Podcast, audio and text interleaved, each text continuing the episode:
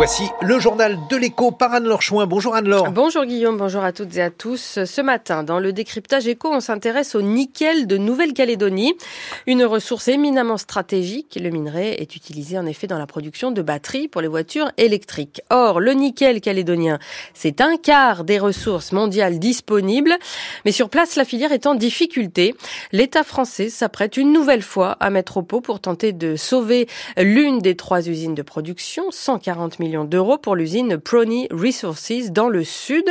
Quant aux deux autres unités de production, à Nouméa et dans le nord de l'archipel, elles connaissent elles aussi d'importantes difficultés financières. Bonjour Stéphane Robert. Bonjour Anne-Laure. Vous signez ce décryptage éco sur l'avenir du nickel en Nouvelle-Calédonie. Stéphane, il y a quelques jours, l'usine du Nord, celle de Cognambo, a été mise en sommeil. Oui, lundi, en début de semaine, le géant suisse des matières premières, le groupe Glencore, a mis en sommeil l'usine du Nord, dont il est l'un des deux actionnaires. Elle n'a jamais tourné à pleine capacité à cause de malfaçons et elle est aujourd'hui endettée à hauteur de 14 milliards d'euros. Et les deux autres usines calédoniennes ne sont pas en meilleure santé, même si leur endettement est plus limité. Il y a l'usine du Sud, Prony Ressources, qui a encore perdu 108 millions d'euros l'an dernier, et puis la SLN, détenue par le français Eramet, située à Nouméa, et dont le déficit a dépassé les 100 millions d'euros en 2023. Leur difficulté vient essentiellement de l'effondrement des cours du nickel, explique l'économiste Philippe Chalmin, spécialiste du marché des matières premières. Un effondrement dû à la montée en puissance depuis quelques années de l'Indonésie, qui détient d'importantes réserves et où les usines de production poussent comme des champignons. L'Indonésie est devenue le premier acteur mondial du nickel avec pratiquement la moitié de la production mondiale. Donc l'Indonésie a une énorme responsabilité et que sur un marché mondial qui la production mondiale de nickel elle est un peu plus de 3 millions de tonnes, on estime cette année que l'excédent pesant sur le marché serait de l'ordre de 250 000 tonnes, ce qui explique l'effondrement des cours. Et face à l'Indonésie, Stéphane, le nickel calédonien n'est pas concurrentiel, notamment à cause du coût de la main-d'œuvre. Il y a le coût de la main-d'œuvre, effectivement. Les salaires en Nouvelle-Calédonie sont plus élevés qu'en Indonésie. Mais il y a aussi le coût de l'énergie. Les usines calédoniennes sont alimentées pour l'essentiel par des centrales thermiques qui tournent au charbon qu'on importe à grands frais depuis l'Australie. Le résultat, c'est que dans un marché très volatile, une tonne de ferronickel calédonien est bien souvent plus chère à produire que le prix auquel elle est vendue sur le marché mondial. Et donc, les dettes des trois usines, au fil des années, se creuse.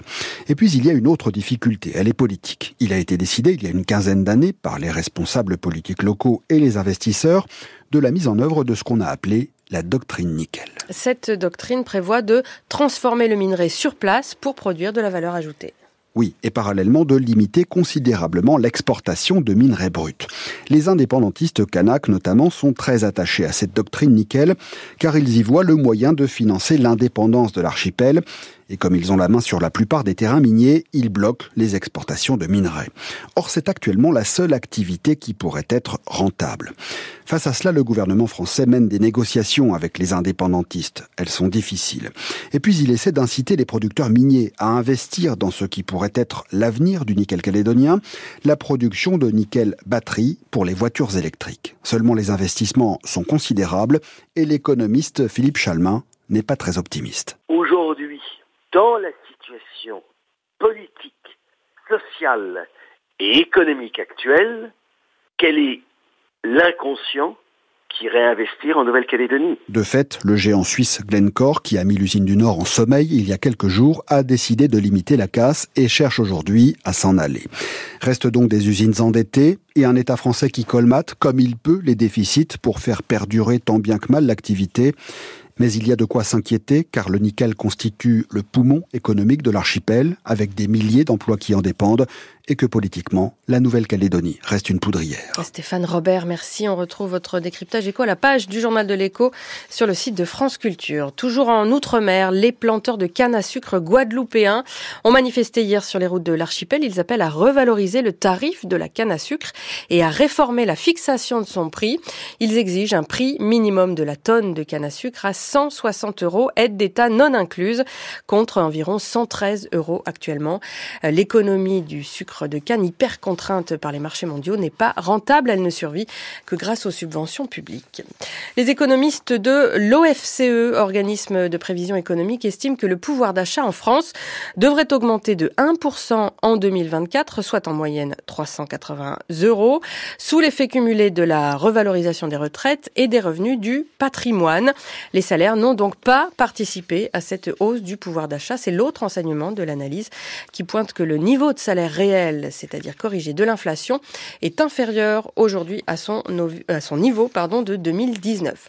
Et puis un CDI senior pour inciter à l'embauche des demandeurs d'emploi à partir de 60 ans. C'est ce que propose le MEDEF au syndicat qui négocie en ce moment sur l'emploi des seniors. Ce contrat incitatif à l'embauche s'ouvrirait à partir de 60 ans et doit permettre d'accompagner le salarié jusqu'à la retraite, éventuellement en cumulant le CDI avec une allocation chômage en cas de baisse de salaire. Une proposition très fraîchement accueillie par les syndicats qui l'estiment inefficace, voire stigmatisante. Prochain jour